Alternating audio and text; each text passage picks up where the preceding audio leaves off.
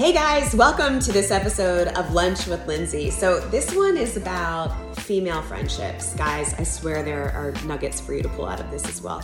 But here's where this conversation started. So, um, we all have different groups of girlfriends, right? That are from different parts of our life or they, um, they serve different purposes for us. So, myself and three of my friends were asked to be on the cover of a magazine. Okay, so this is our local Westport magazine, and they wanted us to be on the cover because they know that um, we do frequent lunches where we really dig in and talk about career and life and all the things the challenges, the struggles, the great parts, all of it. But my friend Stephanie, who is an actress, Emily, who is an accomplished novelist, and Alisyn, who's a journalist on CNN, we, um, I find, really do support each other. So this one, the theme would kind of be collaboration and camaraderie. But they wanted to sit us down to have a conversation after the photo shoot, and Samantha Yanks, who is the editor in chief of this magazine, of Westport Magazine, invited us into her home. She had a beautiful lunch prepared for us, but she was cool enough to allow me to record my podcast conversation around her same interview conversation with us. And it was a really cool vibe and it actually was i enjoyed it because it allowed me to open up about things that when you're you know usually the moderator so to speak you don't really get all that chance. So it was such a beautiful lunch. It was a great conversation and what I think is that there are a lot of relatable things that can be taken out of it. We have all had um, experiences where we didn't feel like we were enough. We didn't feel that we were, you know, maybe doing what we should be doing. But at the end of the day, what I've learned from this group of women is the kind of woman that I really want to be in a professional sense, in a, in a sense of sticking up for myself, and in a sense of, you know, calling my shots, creating the boundaries, but also really finding a way to dig into the passion that fuels me. So here's this conversation over lunch, a gorgeous Italian salad at my friend Samantha's house with Alisyn, Stephanie, and Emily. I hope that you enjoy it. Um, we begin talking about what we're all up to now. I'm passionate about acting. That's my passion. Yep. And 10 years into my career, when finally doors were opening up, I lost my confidence and I wasn't, I just had basically imposter syndrome. I was like, unable to perform because I was worried about what people were thinking. They're gonna blah blah. blah. Super common for a lot of people. Yeah, and that drove me to uh, you know discovering tools to help me um, navigate doubt, fear, change, all that better. What project were you in when you when that happened to you? So I got Dinner for Schmucks. I auditioned. The auditioning process was like super intense and I did well. I'm a competitor, like I played golf in college. I'm a competitor. And I was like, yes. And, you know, I, I, It got your juices going. yeah, and right? I was like doing my thing for ten years. I had been like, you know, a struggling actor, and I'm, I've always been um, motivated by negative reinforcement. So when people don't believe, you know, that I'm like, yeah. Yeah, So, I but that. then then I get this role, and people all of a sudden are like, oh my god, we're so happy you're here, and I'm with Paul Rudd and Steve Carell, and all You're in the game. yeah, but I'm like, they're so they have so much more experience. They're icons, and what am I doing? And I it was weird. Like I couldn't get it together. I know what nerves are like, but I could always get it together, and I couldn't get it together, and I felt like I couldn't perform, and I felt like crap. What did that look like in the like? How what, how does that manifest? Nobody could see it, but it But does it manifested me driving to the set with my heart like this, my legs feeling like they're cut. You know, like when you almost get into an accident and your legs are like Uh-huh. like that. But you knew you needed to tackle it, right? Like you weren't like at some point you were like, I can't power through this. Like I'm powering through other things. Like you needed support in a way. Yeah, but I and I had spoken to a therapist, and he was telling me who I love, but for this specific thing, I couldn't. What what what he was telling me wasn't really Helping. helping. And then after that, for two years, like I actually didn't get a job. I couldn't even get a. The, I remember there was an action movie, and I'm not an action movie person. And there was a role for the French bartender, and I was like, okay, I got the French bartender. I couldn't even get that. So my really my confidence was crappy. And then I got this other movie with Ryan Reynolds, Kevin Bacon, and Jeff Bridges. And again, big auditioning process, did well in the auditioning process. And then I'm like, yeah, and when I get on set, I'm gonna fuck it up. And but then I and we're diverging. But this explains the book really. And I was commuting between Boston and New York. And I saw at this bookstore a book by Deepak Chopra called The Seven Laws of Spiritual Success. And I was not a self help person. Yeah. I would have been like, what's this crap? Uh, but for some reason, I got this book and I read it on the way to Boston from beginning to end. I called my husband and I said, Oh my God, I read this book. It's going to change my life. And I went to the bookstore, got flashcards. I'm a little bit of a nerd, and I did seven laws, seven flashcards. And every morning before I'd go on set, I would look at my flashcards.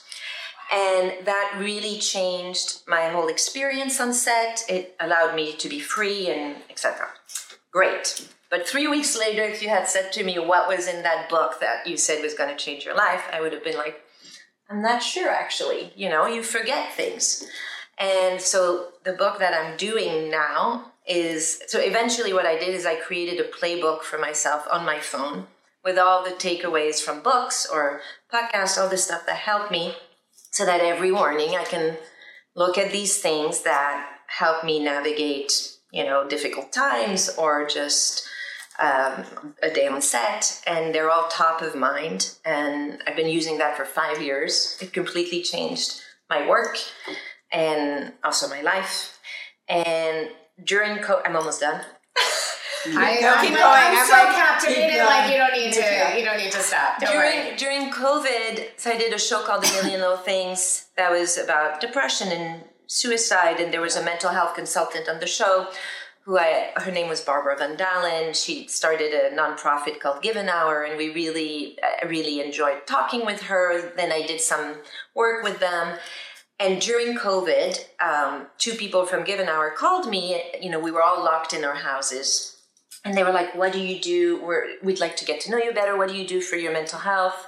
I was like, "Well, I do this little playbook thing," and they were like, "We love this. Can we do a webinar series to bring it to our community?" And we did that. People loved it, but people would always say, "So what goes in your playbook?" And I was like, "It's personal. It. We're all Right, right, different. right. Whatever makes you, you know, You're you. yeah, be you, think better, feel better, do better. And then bringing it back to Westport, Rhodie Lorenz, who started Joyride here in Yeah. town. I did not know Rhodie, but she watched uh, one of the webinars and she contacted me and she said, I love this. I want to bring this concept to my instructors, but I'm still confused. How do you create your playbook? How do you decide what goes in it? Have you ever thought of writing a book? I was like, no, what would the book be? And she said, a workbook, like, or a book, a book right? how to create your playbook. And so I was like, oh, cool. And so I went to the nonprofit the, because I didn't want to do this. I, I was okay writing it on my own, but I didn't want to, I felt like I didn't have the authority to do a mental health uh, workbook. And they were like, yes, let's do it together. And we included then other Give an Hour ambassadors who share their stories. I'm really proud of it. It sort of took a life of its own. It's got stories, it's got eight exercises. I think it will make people laugh, and I think it will help people. That's Can't wait. I So love awesome. it. By the way, like some of the most successful NFL players, and specifically, it makes me think we've talked about this before. Russell Wilson, when he was with the Seahawks, had a sports psychologist who created a um, a reel for him that he would watch. I think it was before every single game, and it was I forget how many minutes it was, but it was highlights. It was exactly what Russell and half. needed. I Is know that what it was? It was Michael Gervais, the sports psychologist. That's crazy. Uh, yeah. Yeah. So in it, he would watch it, and it would pump him up, and it he talked about how. So it's a very Yes, it's such so a great. I actually I took a course from this guy Yeah. who worked with the Seahawks, and he said so that's like their highlight reel. It's like all moments where you shine in your life, and that's part of the playbook. But there's other things. Yeah. too. Love it. I love it. I also it. love that you brought it back to Westport. That's actually very, very cool in terms of like part of what just kind of you know drove the drove the conversation and who who motivated you. That's really cool. Well, and I will then say so through that, just one last thing because through our lunches we're talking and mm-hmm. I tell Lindsay to him like and we're working on an app and for this as well. And Lindsay's like I feel like you should meet my friends in town here who started Little Big Brands. They're a couple. They're a branding agency. I think they would really love this. Yeah, they were our neighbors. Yeah. Pam and John. And, and then so I met them and we're doing the app together. And they actually came up with the name. The book is named Selfish and it was their naming their branding person who yeah. named it which I, I mean they had like 15 names and one of them was selfish and i was like that's i it. love that so cool that's totally that a good name yeah Amazing. All right, Alisyn, I know you have so much that's going on. Um, what are you like hyper, hyper focused on professionally at the moment? I do try to inject some humanity or some levity into what I'm reporting in the news because I think we need that. Like, I truly think it's a public service. I think it's a mental health service. I know how hard it is to digest this news cycle that we're in. It's all, it can be all pretty catastrophic feeling between climate change, between school shootings, between the, the chaos and toxicity of the political system I understand that that can make us feel actually sick. And so I just try to be human and ask human questions and try to be relatable and try to have some levity if we can find it anywhere because we still have to laugh and have conversations through it. And so that is what I kind of have tasked myself with. Um, and then people often ask me, what do you do for your mental health since you're steeped in the news cycle, the toxicity of the news cycle all day?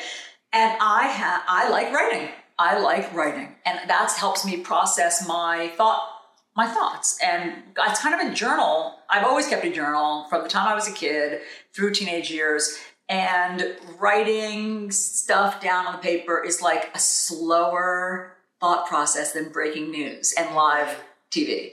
So um, I've spent the past 12 years working on a memoir and I mean, it's a total passion project. It's a labor of love. It's been hard to do it because I'm not a professional writer like. Emily. So writing a book is really hard but very rewarding for me. I enjoy it. I never have writer's block. I have a lot to barf out on the page. And same girl.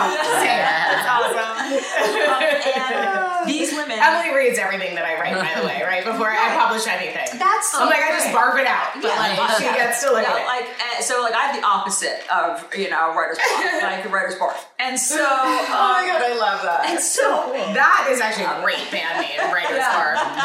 Oh my god nobody will buy it, but that is what I feel. And so, but but uh, like Stephanie was saying, these women have been so supportive.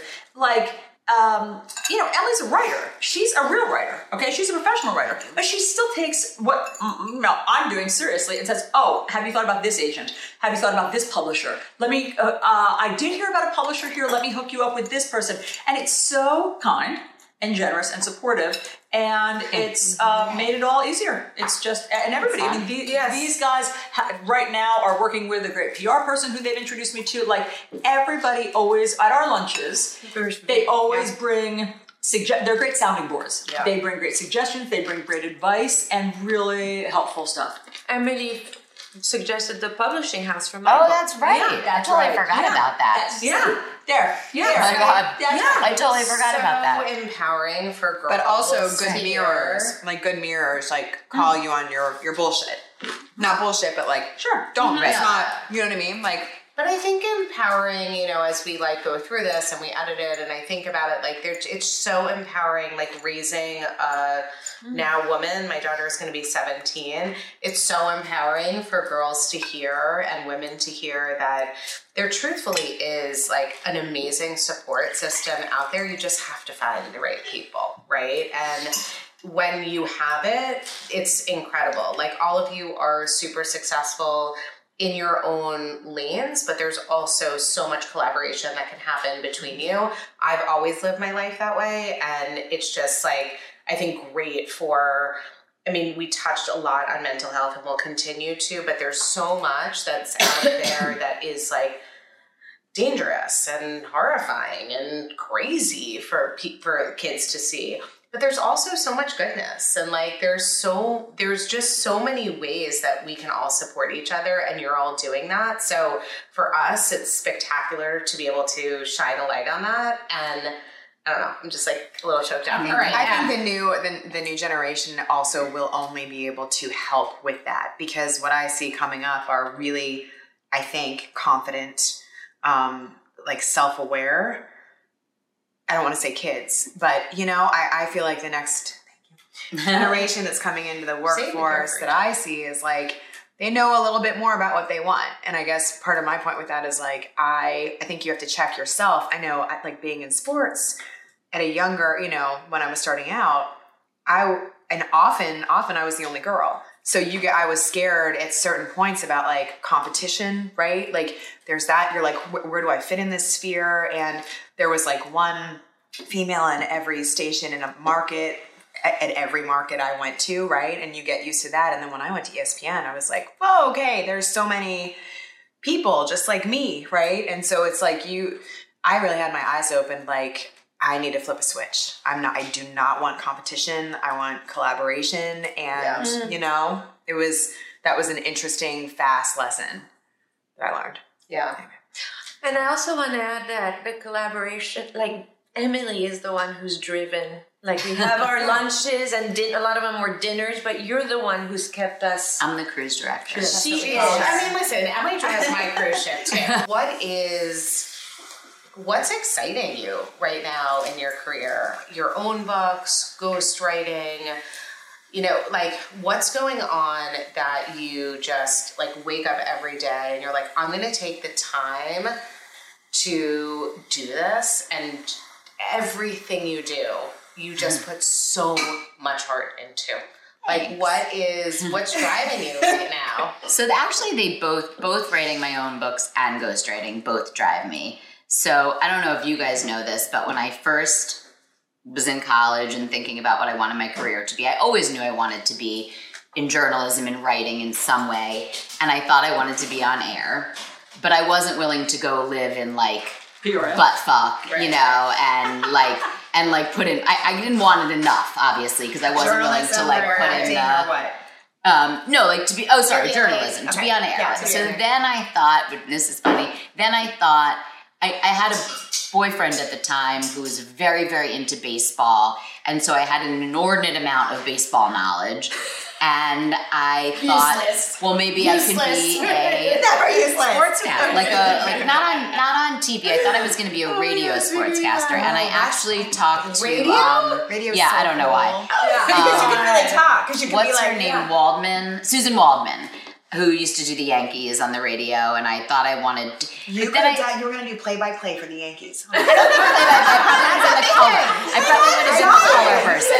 He's like, whoa. I did. No, like I was. No, no, no. No, I would have been the color. round. There's a play-by-play and a color person. I think I could have done the play-by-play. And sometimes they merge, and then you're like, Oh, I also you're saw you stealing playing second. basketball at visiting day. You are Right. I am also a very talented have basketball You have player. a cool radio voice. You would have like a like. Thank you. Yeah. I've been Yeah, told that. Yeah. Um, with the sexy eyes, no less. It's So- radio. You're so- also DJ. Like, so I thought I was going to do that, and um, I and I went to work at ABC News. Uh, that was my first. I didn't, you know, whatever.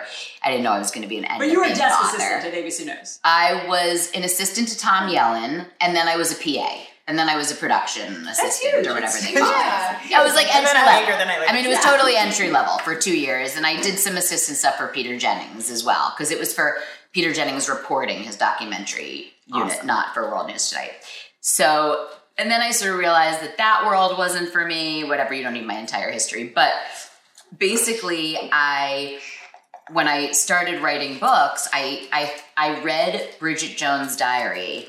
Because I, that. I, would read, you know, I, I read frequently at that point. Although I was not a reader as a child, which people always ask me. I did not start reading. You were not like a voracious reader. No, not, probably not until the end of high school did I really start reading, and then I was an English major, so I read a lot in college. And but I read for pleasure as well, and I read Bridget Jones' Diary. And quite honestly, I thought to myself, I feel like I can do this. Right. Like I feel, I, I feel like I could write a book like this, and this seems really popular. So Oh, that's so cool. um, so I obviously got into novel writing, And after maybe about six novels, there's six, I have seven books in total, but I think after the sixth or the fifth, this ghostwrite fell into my lap. And I suddenly realized that it appealed to the side of me that had wanted to be more of a journalist. Right. They told other And, people's and I had also been makes sense. spending years Yeah, yeah. for magazines. I was a magazine editor, so I was that's inter- I was really writing cover profiles. I was interviewing people all the Other time. people's stories are But I wasn't writing a whole book about their life. I was just writing a magazine article. And I had written hundreds of articles, luxury lifestyle, you know, travel, all these things. And when I when I got the ghostwriting project, for one, for me, it is easier work than writing a novel because it is really telling a story that already exists. The hard part is getting the person's voice, but outside of that, it's truly a little bit more busy work Yeah. than like you don't have to create a world and characters and all of this stuff. Mm-hmm. Um, and also, suddenly you're writing with celebrities, so you like you know the book's gonna do pretty well. There's no like nervousness around that, Right, right, and it's also not. It is your book, but it's not your book, so there's not that like feeling of oh, Oh, my god, I need to kill myself Yeah, to sell this book. right. I don't really have to do anything to sell the book. I do because I want it to do well and I'm proud of it. But at any rate, I then sort of thought, well, and, and it's quite lucrative as well, which I'm not going to lie. It was a motivator. I mean, money's a motivator for sure. And so I thought, well, I could do a novel. I was writing a novel a year at the time. I could do a novel and like one to two ghostwrites a year. I could really like triple my salary and also does it take be more fulfilled. to write a ghost? So I didn't really know how long you could actually have. My first ghostwrite I had to write in five weeks. Oh my god. Um, It was insane. It was a crash project. and how um, long do you meet with the person? I talk to them at like an, when I talk to them, it's like an hour, an hour chunks. That was But a how many psychotic hours turnaround. total? God, it depends on the book. You know, it honestly really does depend on the book. I don't know. That's a really good question. Um, She's like, I I'm like, I don't know. I could count. I could go back and count because I have all of the. I get. ev- I record everything. But um, so then I. Um, the next book also was needed that I got like 11 weeks for, which which felt luxurious. And then I started getting projects, and they'd be like, "It's not due for six months," and I was like, "Wow." That's like amazing. Then I really did feel like, oh well, now I can write two books at once, or I can. There was a moment where I was had my hand in like four or five different projects at once. Um, And did you really give yourself that six months, or are you some like? Are you like? No, I, I, I got it done faster, but I was sort of happy to be able to take more time and make a make the book better. I mean, it's Yeah. hard to make a book great in five weeks, and in this case, it didn't really matter. It just mattered who the person was. Um, and also, I I was able to do other things too. Yeah. So I did sort of like take Structure more time than I actually needed. Um, so yeah, so and then also not for nothing, now with all this AI stuff, there's a very real concern that fiction writing will be eclipsed in some way, and it's less likely that ghostwriting will be because those are people's actual Right. stories. Um, and you want really like specific things that people don't know, you know, to Yeah. get that. So it's really like a happy place for me right now. So I'm now working on my eighth book, my own eighth book. Yep. Novel, writing that novel. So I actually only need to write the first 50 pages, and I'm about 25 pages in to that. What's it about? So it is Yes, about. can you tell us? Yeah, I can say. It's about um, a girl in her, a woman in her 30s who works at her family restaurant, which is an institution in Newport, and um, she sort of runs the restaurant, but has aspirations of being a chef and getting out of her small town that she grew up in. And she has grown up only with her mother, who told her that her father was a one night stand and that he then passed away.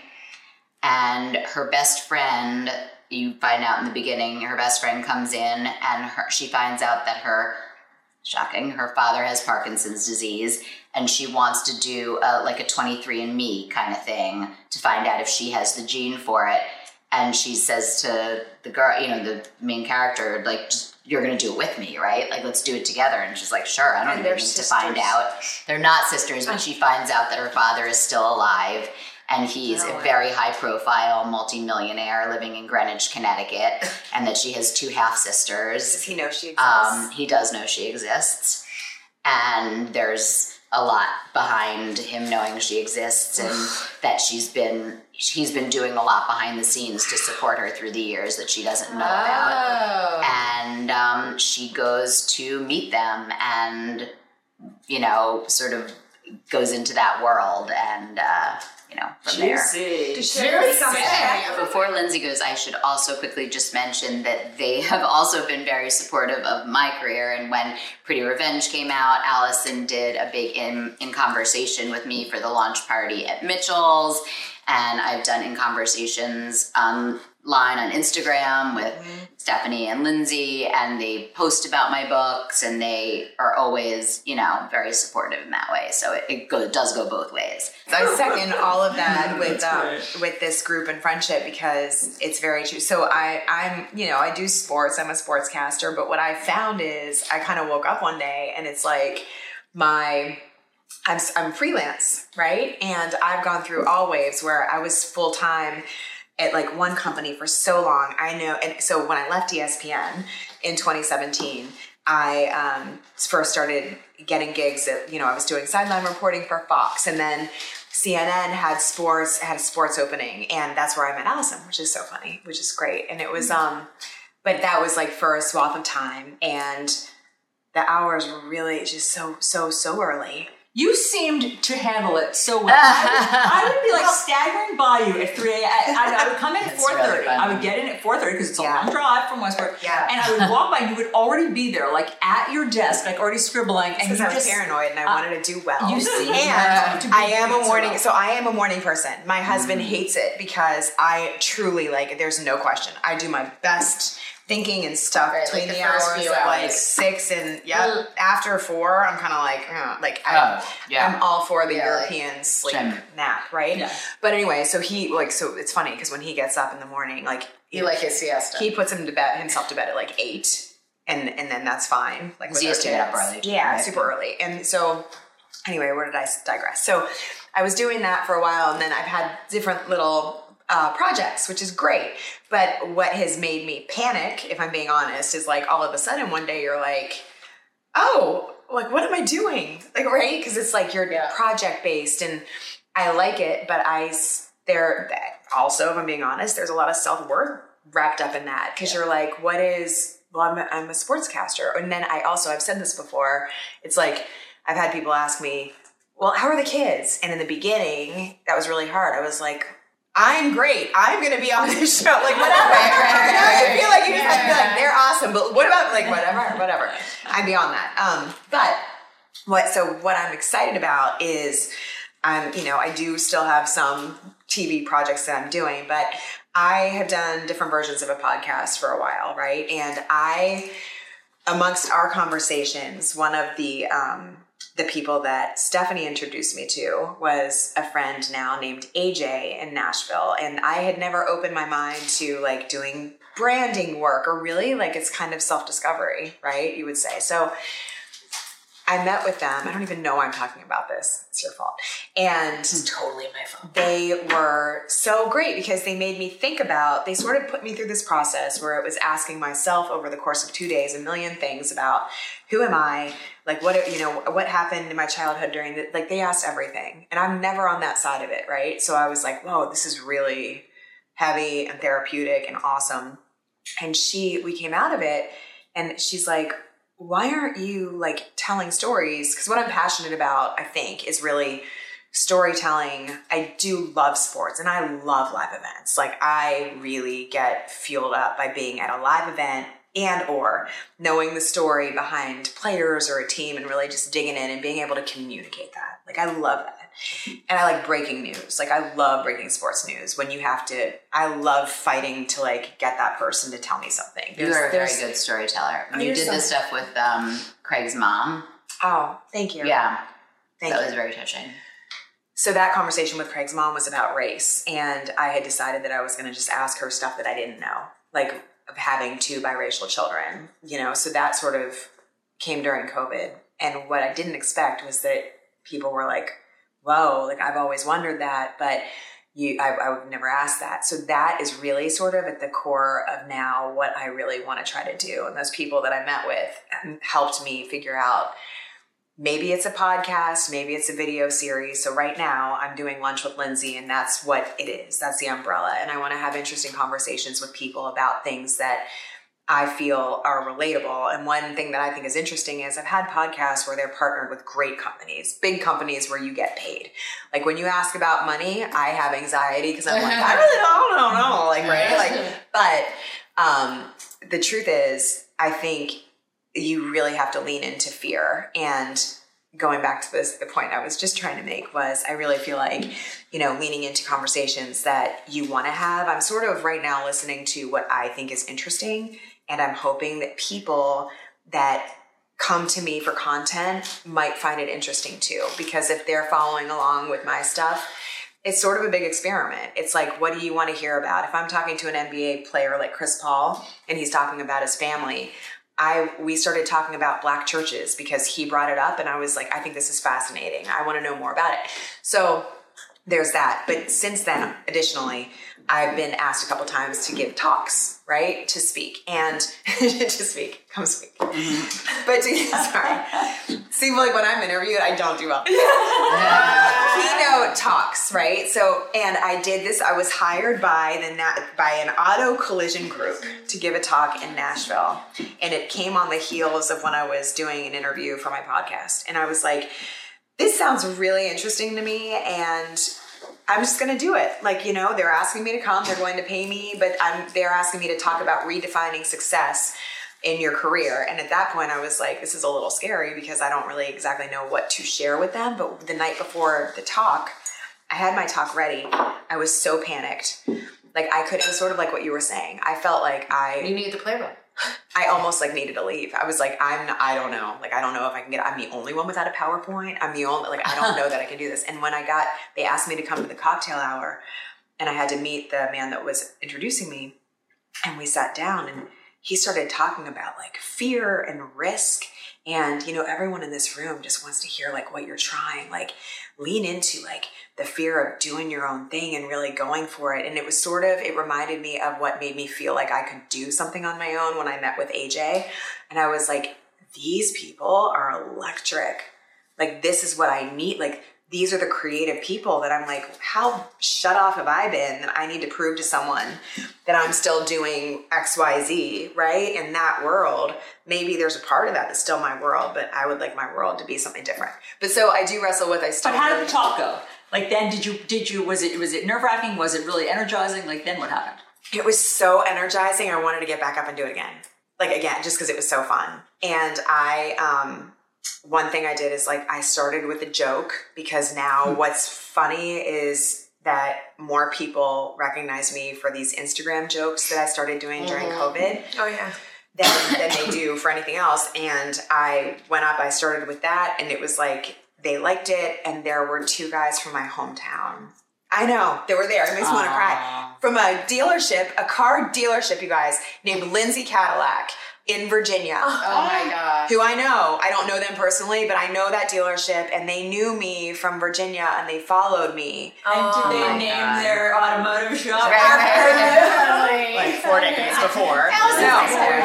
but I was like on I mean, I'm a spiritual person and I was like thank you God for planting these men from Lindsay Cadillac in this in the audience, and then allowing you back to like it what did. really matters. Like yeah, and I called them out in the middle of my talk, and it was like a, it was such a moment. It was like a great fun moment. So awesome. I found myself really re-energized by I played only a couple video clips.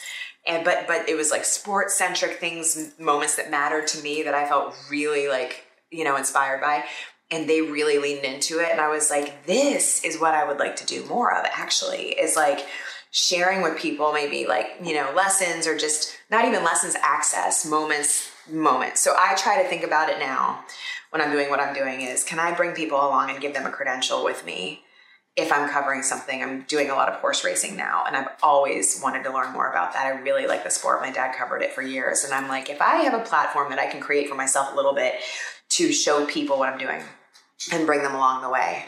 And I really would like to raise people up as much as I can, especially women. I love men, and, and men. A lot of men have been great mentors too. But like you know, I Use think that as a Yeah, it's a great. it's a great pull quote. Yeah. It's a great pull But I'm glad you pointed that out because I too have had incredible male mentors. I Yes, think. yes. And so like, like, super incredible. Like I, And also Absolutely. bitches women, bitch women. yeah, Yes. hundred percent, Totally. Of course. right, Which right. is why, like, I'm always, I'm very, I, I really admire um, these women because it's just sheer generosity. Like, Yes. and they don't have to, ge- like, you can either operate from a point of, you know, um, Scarcity. like scarcity, yes, Yeah. scarcity. I feel like especially in our industry. yes, when I was at Yeah. ABC, just for those two short years, all the men were so nice and the women were so cutthroat and so Yeah. bitchy and so fearful that you were But going to take their that's kind of what I was saying about like Yeah. flipping this the competition Yeah, switch. yeah. and Yep. I think for a, a long time it's like women are being put sometimes in uh, management positions and during that time it's like they they're grown around the men and you think you've got to act like a man right maybe So I have Yeah. one quick question for Lindsay, if you don't mind, because we all have husbands who are in very different careers than we are. Mm-hmm. What is it like to be in the same career with your significant other? I mean, ultimately, I think that it's it's helpful and it's nice. I think the the biggest benefit to it is if he says, example, we're on vacation and he has an opportunity to interview Magic Johnson, and that comes up like the day before we're going on vacation. I get it. Like, he, do I love it?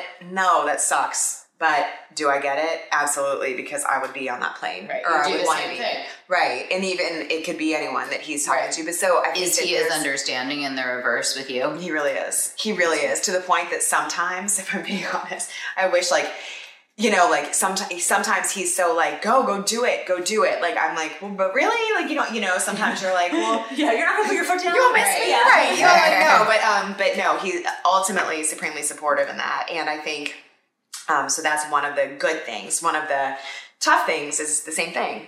It's that. It's like the push and pull. That's why I was on my bathroom floor crying about him leaving, and we had just gotten there, and I remember I called my dad too. so my mom's like, "Get wine." My dad's like, "What are?" Like, And call your father. so my dad's a journalist, right? My dad, I married my dad. Like my dad worked for USA Today, he covered politics and then sports, but he was always gone and he was always doing really exciting things. And he also was cut when he was covering sports. Now I understand. And so it's an interesting dynamic too with with all of that. But he in that moment was like, you know, I'll talk to him. And he's like, but that's not a good idea. And he was like, listen, uh-huh. you've got it. Like, what you have to do is maximize and understand that you have to make the most of the time that you're together. Yeah. Right. And he, and at that time, did I want to hear that? No. But I think, to be honest, I think that's a theme for anybody. It's a theme for married couples. It's a theme for family. It's a theme for parents with children. Right. Like, I think about that all the time. It goes so fast. We all know that. And now like- we're all like, go, honey, go totally. away. I Go on know. a trip Like, for so a few all days. five of us are married. All of us have Yeah. kids. Do you feel? I mean, Lindsay, like Emily, great segue and, and question. Do you all feel that your husbands are super supportive of your careers? Yeah, lots of head shaking. I certainly feel that way about mine. I could never do my career if my husband wasn't supportive. I Me could too. never Yeah. Yeah, have left the house Yeah. every day Day. at four in the morning if my husband wasn't going to be there to help the kids get to school, make breakfast, Right. do all of that. And and on the times that uh, in the news cycle when it's been a really intense news cycle, um, like during the 2016 election, during um, COVID, anytime that I was feeling drained or exhausted, my husband would say things like, "Now is no time to take your foot off the gas. Get in there." Yeah, I'm I love that. Me too. I mean, I really Mine too. I mean, I started this role during like post Mm-hmm. COVID. Like my husband, Emily knows super well. Like he's like, this is not the time to slow down. Like, yeah, I totally, I totally respect. And I appreciate and that. get Like I needed that. I needed that uh, fire lit because Yeah. you can feel exhausted and, so And guilt to, also, I think. guilt. Yeah, I mean, I don't- oh, sure. I don't tired. feel that much. I don't, I'm not somebody who like suffers from that much guilt um, because of the kids. Like I always felt it was a good, it was on balance great for them, even if I was absent, to see Yeah, that I to had see a purpose, to too. see my Yeah. purpose and how much enthusiasm I have for my purpose. So, So I never too, but- had that much guilt, but it was very helpful to have my husband remind me of my purpose. I don't think know what having it all is, but like, That's you what I know, when we were talking about The this, balance, the, the- the- not the balance. Just the gratification. I mean, having whatever you want, whatever you wanted. Whatever you want. Whatever I will want. say that I will never forget the one piece of advice that Alisyn gave me, and I know I've repeated this back to you before. You may not remember. remember it now, but I was griping, and my kids were younger, so this must have been earlier on in our lunches and dinners, and I was griping about just like always doing everything, like being the person who always does everything. And she said, just don't do it. right. And I was like, what do you mean? Like, if I don't do, she's like, just don't do it. Lie in your bed. Just don't don't get do out. it, and somebody And else will what get it done. And see what happens. I'm not. Yeah. Women are terrified by, this. Like that, it has not occurred to them. But because It, did, it had not occurred to me to to- just right. not Not do do it, it. and that someone else would eventually take the garbage out if I didn't. I read something the other day. If you wait long enough to make your kids dinner, they'll eat cereal. Yes. And I was like, it's really it's so They- that, but like it, it just Yeah. takes like But it's also because I was balls, a but, morning like, because I was a morning anchor that it was that I was exhausted. So I would come home at three, whatever. I would be I have to take a nap at three p.m. Right. So while I took a nap from three That's to like when the five, kids or were coming from home five, right. I didn't know what the hell was going on out there. Right. Like I didn't know. It sounded like it sounded like a marching band at times. Like might be outside. It sounded like somebody was screaming at times. I didn't know somebody was breaking into the house. Like I didn't know what was happening. And so if somebody needed to be driven somewhere or something needed to be made, I'm not doing it. Did that ever make you feel? Um, because a couple times when I've done morning shows, Oh did my it ever God. feel make you feel like you were listening out, missing out when you were in between? No, I was- I knew you were going to say no. I was missing No. out on slumber time. I was Yeah, yeah, yeah. Uh, no. I don't. I'm not. I'm not uh, racked by guilt like that. No, I I, think- just, No, I, I- just knew what I needed to do. I do. One thing I think also is when you mentioned the husbands, um, I think it it's critical. And what I've learned is because when sometimes I'll say to Melvin, like, we move so fast, like, and it, you know, there are ebbs and flows of like how Yeah. busy you are, but sometimes if it's hit just right, it's like we don't see each other, or you're just ships passing, and you know, you you miss a lot in those times. Not only like seeing the other person, but obviously like some communication. And I really have a new lens of like just how important communication is. Hmm. Also, you made me think about it when you were talking about what Tim said about just go for it because there are times that if Melvin will say something and maybe because he's busy, he says it and it sounds, I take it in as like, but that's harsh. Like, what do you mean? You know, and I Right, feel right. it. So I'm like, so wait, tell me, like, I don't understand. And I found, you know, it's like if you need to figure it out, go talk to someone. Like, truly. Like, now I'm like, I think therapy every week is great. Twice a week, win. you know I'm saying? Like, seriously, day, because yeah. I just My think. therapist would love to see Like, me twice well, a like, week. both so, would, individual- so would my family.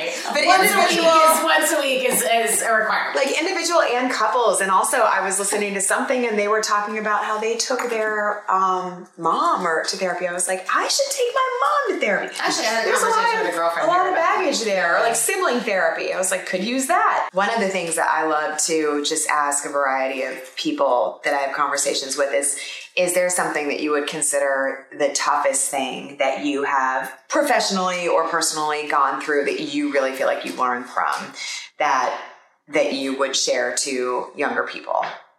Hmm.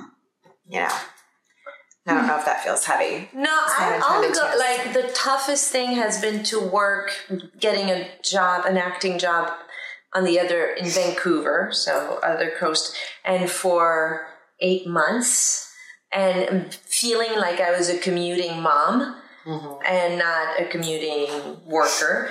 Um, but it's unbelievable. First of all, my kids, I feel, grew up seeing my husband who supported his their mother, his wife, his the person he loved to go after what she loves. Like he was part of the decision. I was like, I'm not doing this on the phone with the producer, and he was like, yes, you are. Like this. right, right, right. My "It's an yeah, adventure. yeah, that. It's gonna be an adventure, and um, and also it allowed him to step into a role that he maybe wouldn't have been in had I right, more caregiver. yeah, mm-hmm. more of a like, Yeah. and it, he said to me the best thing. He was like, I never realized like when I would go to work, I would just go to work, and house would be of that.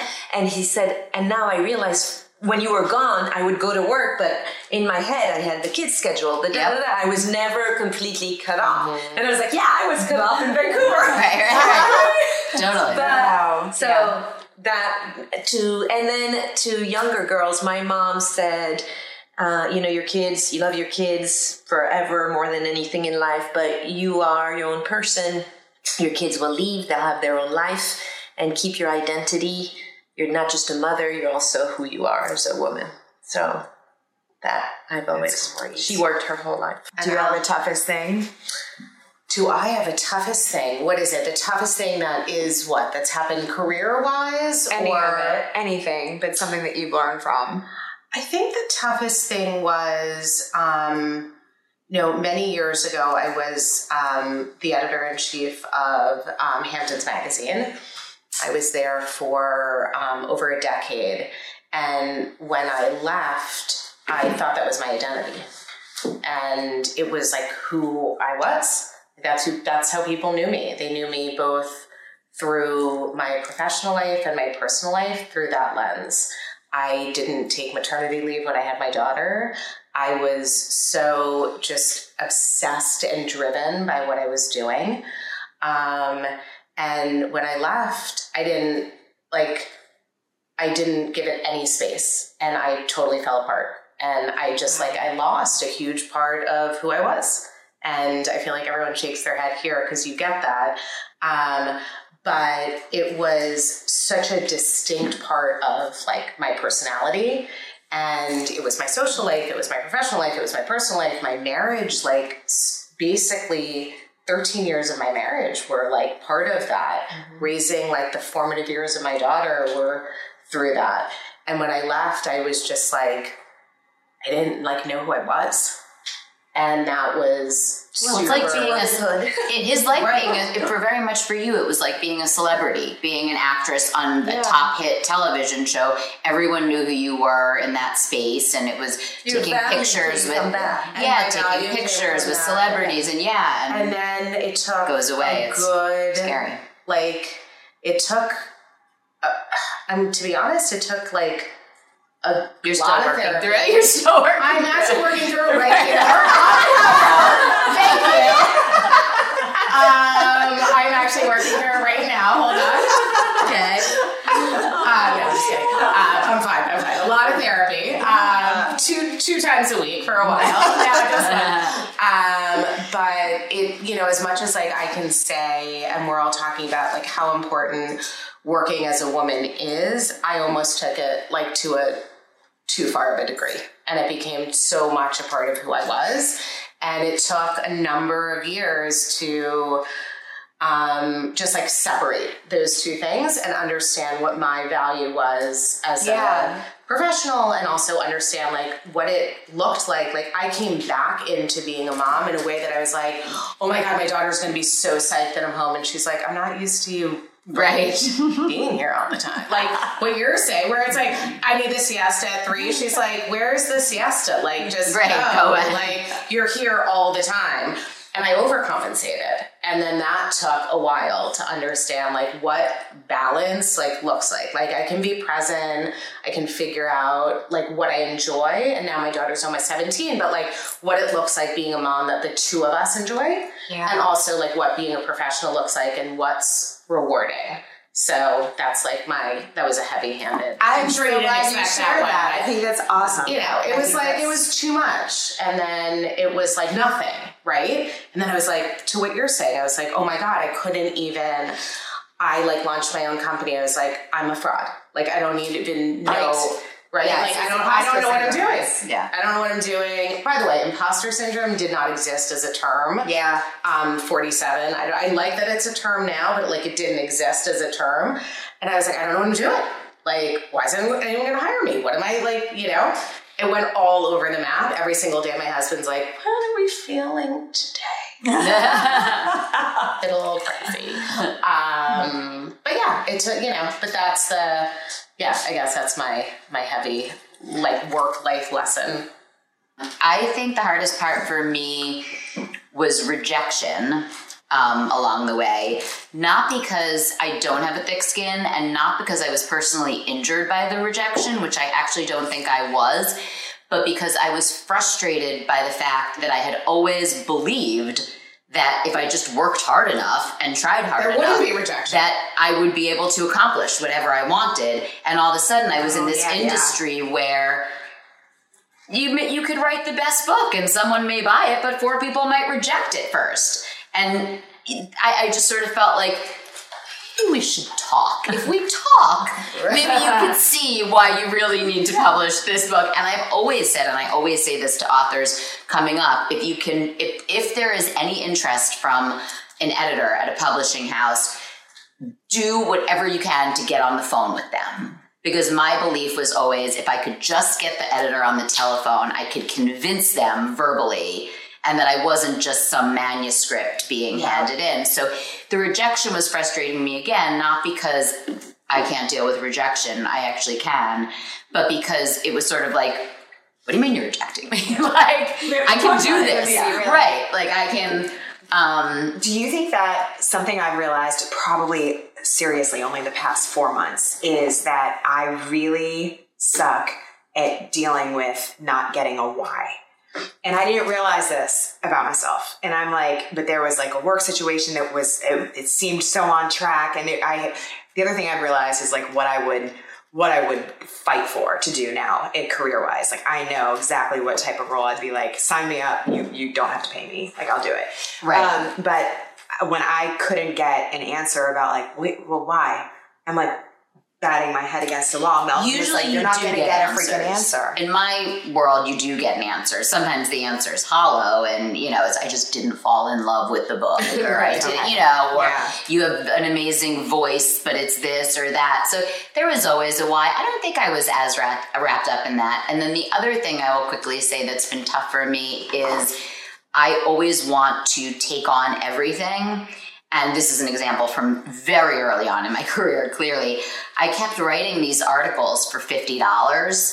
I mean, this is like in the very, very beginning. And one day Lewis just looked at me and he was like, enough. Mm-hmm. You put so much time and energy. You're better than this already. Like, please stop writing articles for $50. Right. You know, just like you're, d- don't take on 20 articles for $50. Search out that one article that you could get paid $2,000 for, you know? But I was always, it's work, it's a chance to prove myself. It's, and when Stephanie was telling her story about, um, you know, should she do a million little things, it was in Vancouver.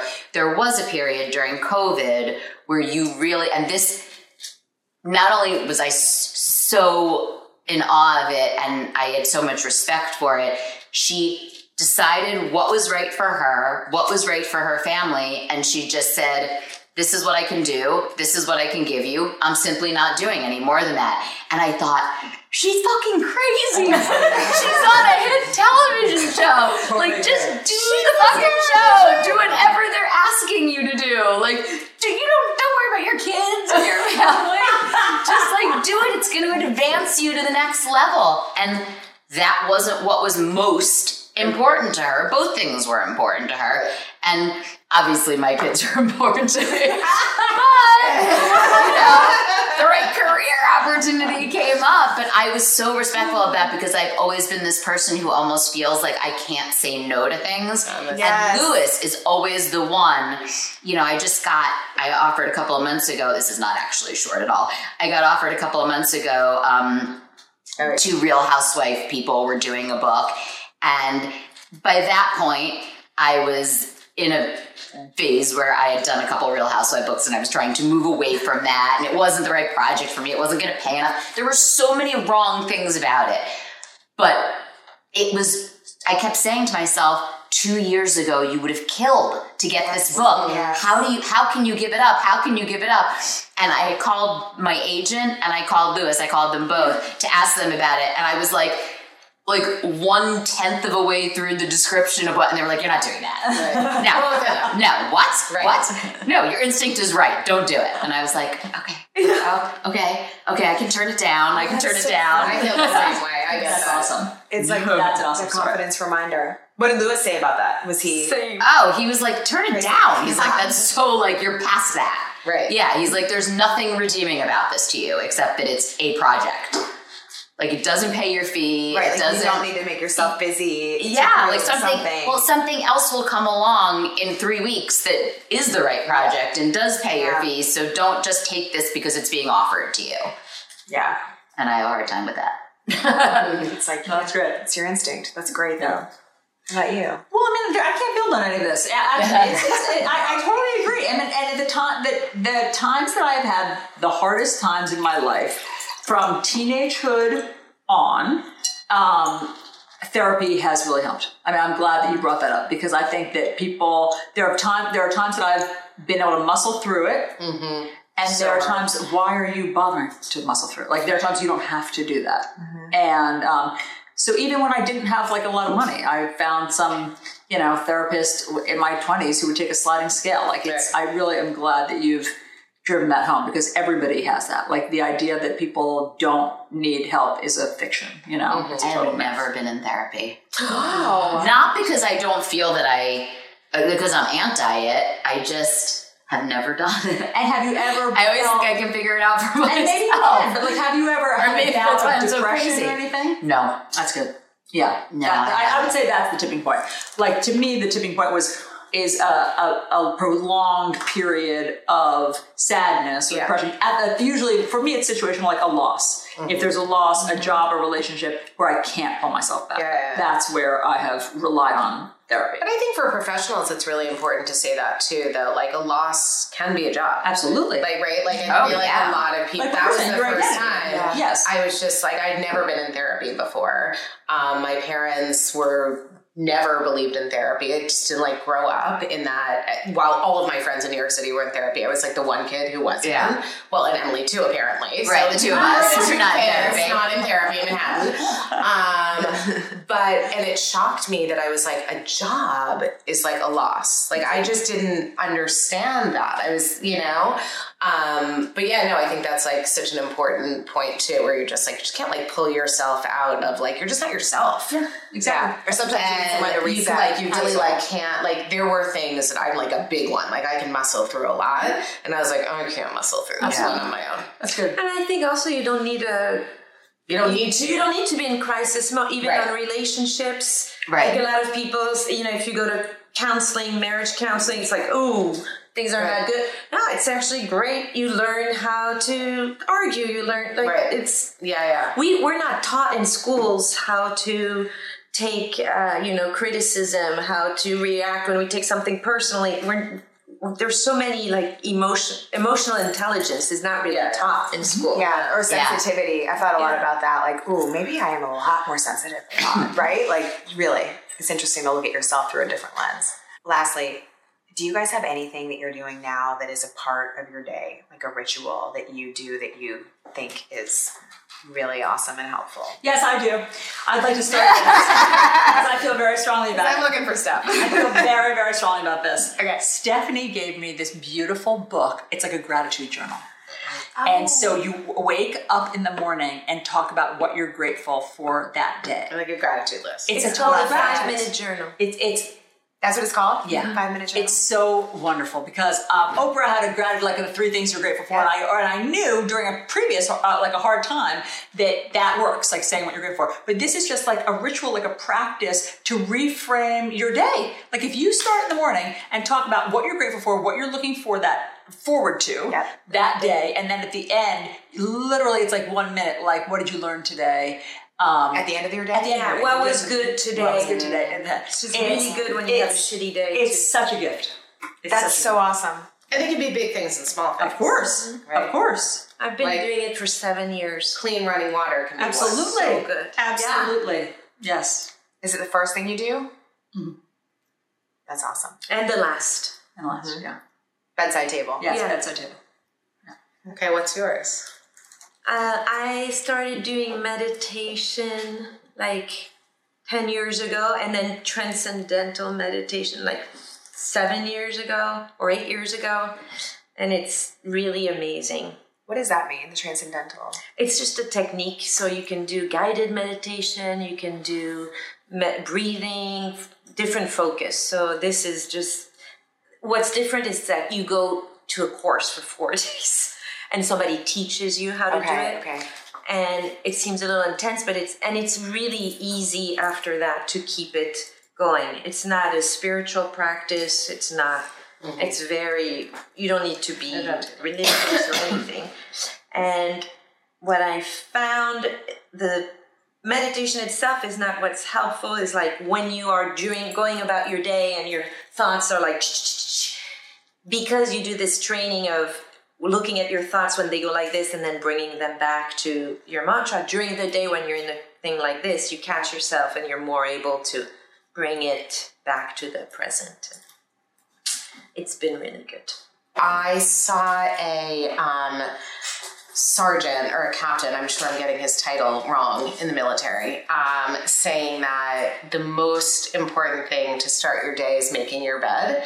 And I can yes. be the kind of person who I think like I take beautiful pictures. My Instagram looks really beautiful. Then you have a junk closet where everything's stuffed in there, and you open the door and it all and it all falls in your face. Like that is kind of me, right? Like so, I can be super super calm, or I can be really chaotic. Like I don't have a good middle, middle ground. And so if I don't do certain things, I lean more towards chaos than calm. And I need to be like calm. I mean, none of us want to be chaotic, but when I get chaotic, it just more chaos starts. Um, and so I always wake up in the morning, like open the shades, like pull up the blinds, whether it's rainy or it's sunny, just like seeing natural light and make my bed and like make it really pristine and beautiful. because if I don't do that, every single thing and I it's so simple, but like for for probably 99% of the population that's not important or maybe I mean those numbers may be skewed, but for a lot of people that's probably not important. For me if I don't do that, I lean towards like who's the one in like the, uh, the one in the Charlie like Brown. Charlie Brown. Yeah. Yeah, right? It's like the, wow, you know what I say. That was a good like, I wasn't on that plane at all. We, were, we might be a I can, you know, similar. like very similar yeah. Like I can lean in that direction. If I wake up in the morning and like I make my bed, I, you know, I get up and I just start the day in a beautiful manner. It like sets the tone and the stage for what the rest of the day is going to be like. If I don't do that, I can kind of tell you by the end of the day, it's not going to be good. I love that. So that's it. It's like not crazy. I mean, I meditate. I do, you know, I, I do a lot of other things, but it's like the bed making. I can always tell, like, if you go into my bedroom and my bed's not made, housekeeper or not, um, I always make my own bed. I don't do my own sheets, but I, but I make my own bed. Um, that's just kind of the barometer of like calmness in. That's how you achieve it. My life cruise director? Mine is simple. I just walk. Yeah. Um, unless it's really pouring rain, even if it's drizzling, I just walk. I walk anywhere between three and five miles in the morning, and that's my time to just clear my head. Sometimes I talk to a friend if that's something that I, you know, for part of it. If not, I just listen to music and sort of like think about either I think about something that's on my mind or I think about how my day's gonna look, um, whatever it is. It just like centers me. And what time do you leave? What time do I start walking? Um, it depends. If it's if it's like during the school year, I just go like when my kids go to school. So I'll go at eight a.m. In the summer, it's more like eight thirty, maybe. Um, and then I usually walk for like an hour. Mm-hmm. Um, and then I come back and start working. And I, I, consider that my exercise as well. that's great. Yeah, but that's yeah. So grounding things. Mm-hmm. Grounding things. Thank you guys. Thanks Thank for lunch. You. Oh I love those ladies, and I just feel grateful to be a part of, of those conversations because there's so much knowledge there and so much breadth of different types of experiences. My friend Stephanie Szostak, um, you know, who I said was the actress, she talked about the book that she's releasing. This is it. She gave me a copy early. It's Selfish, and next week is when this comes out. So, shameless plug for her, but it's so awesome. And as I told her, it's so cool to see that her worlds of acting and really putting her passion down to paper are sort of converging at the same point, which is amazing. Um, anyway, all those women are wonderful. Alisyn's memoir is coming out after the first of next year, and Emily is writing a book that is going to be coming out sometime soon as well. Um, as for me, I'm really enjoying doing this. I would love to hear what you guys want to hear more of, the types of conversations that you're enjoying, and um, I hope you're having a great fall. So don't forget to like, subscribe, leave a review. Let me know what you think. Listen anywhere you can get your podcast and tell your friends. Tell your friends to listen. Tell them to watch. Um, as always, I appreciate you interacting and collaborating with me here in this space, and I look forward to seeing you next time.